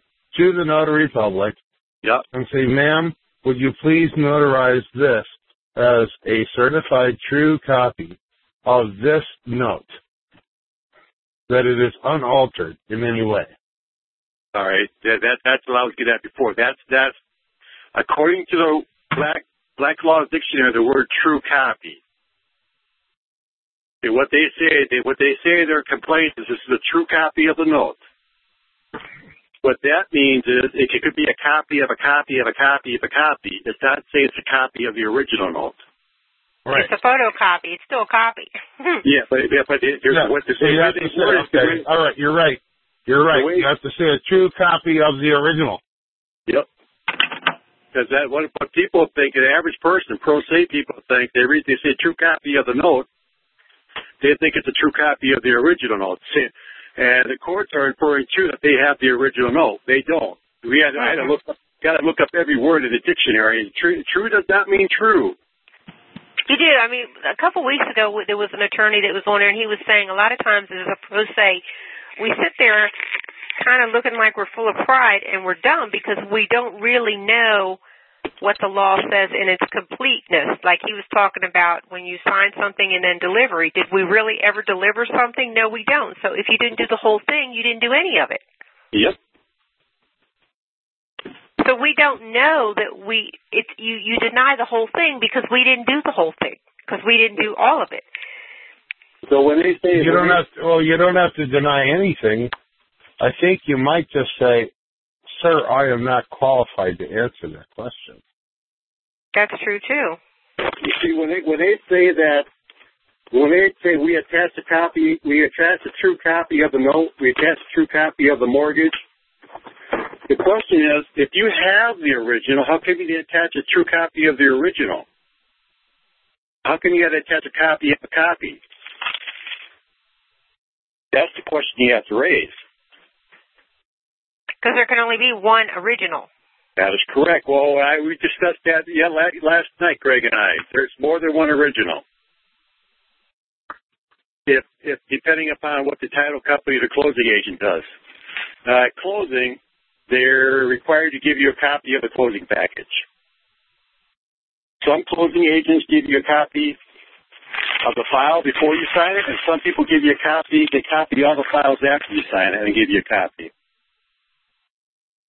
Now, if they give you a copy of your, your the mortgage file before you uh, unsigned, a blank copy, you have an original of the mortgage and the note, notes, it to the day of closing, and say, Your Honor, I have the original right here. You can test the paper. It's real ink from a pen. I have the original. I am the holder of the note. Their argument has been all along, I am whoever holds the note is to enforce it. Well, they have, not produced, they have not produced the original. I have it. We are now almost two hours on this call for a one hour phone call. Oh. And um, boys and girls, moms and dads, ladies and gentlemen, I think that uh, we've really exhausted a lot of great information here. Uh, and I appreciate everybody's participation. And I hope everybody else appreciates Thank you, everybody, for sharing. uh, the kindness of Scott coming on here and spending this time with us and bringing his background and expertise to to reflect onto our questions and comments and his. his Is Scott an attorney? Who ideas. Scott? May I ask, please? I've been Well, in the you know, mortgage business. just go- got some mortgage dude. Maybe I need this mortgage dude. Maybe I need to talk to this mortgage dude off- offline. If it's okay, What you is? know, You can listen- You know the rules. You know the rules. I can send Just you send mine. me an email, Okay. and and I will do all this stuff offline, so that private information is not put onto the phone call. I agree. Because this, we get we get downloads of several hundred people Yes. taking they can't make the call that download them and listen to them later. And we don't know who downloads them. They could be ordinary folks, they could be bankers, they could be lawyers, they could be the IRS, who knows, right? And so I'm just trying to make sure that you guys don't put your private information out on the recordings. That's all. hmm Okay? With that, Okay. Neva, would you Neva, would you please wrap this up for us?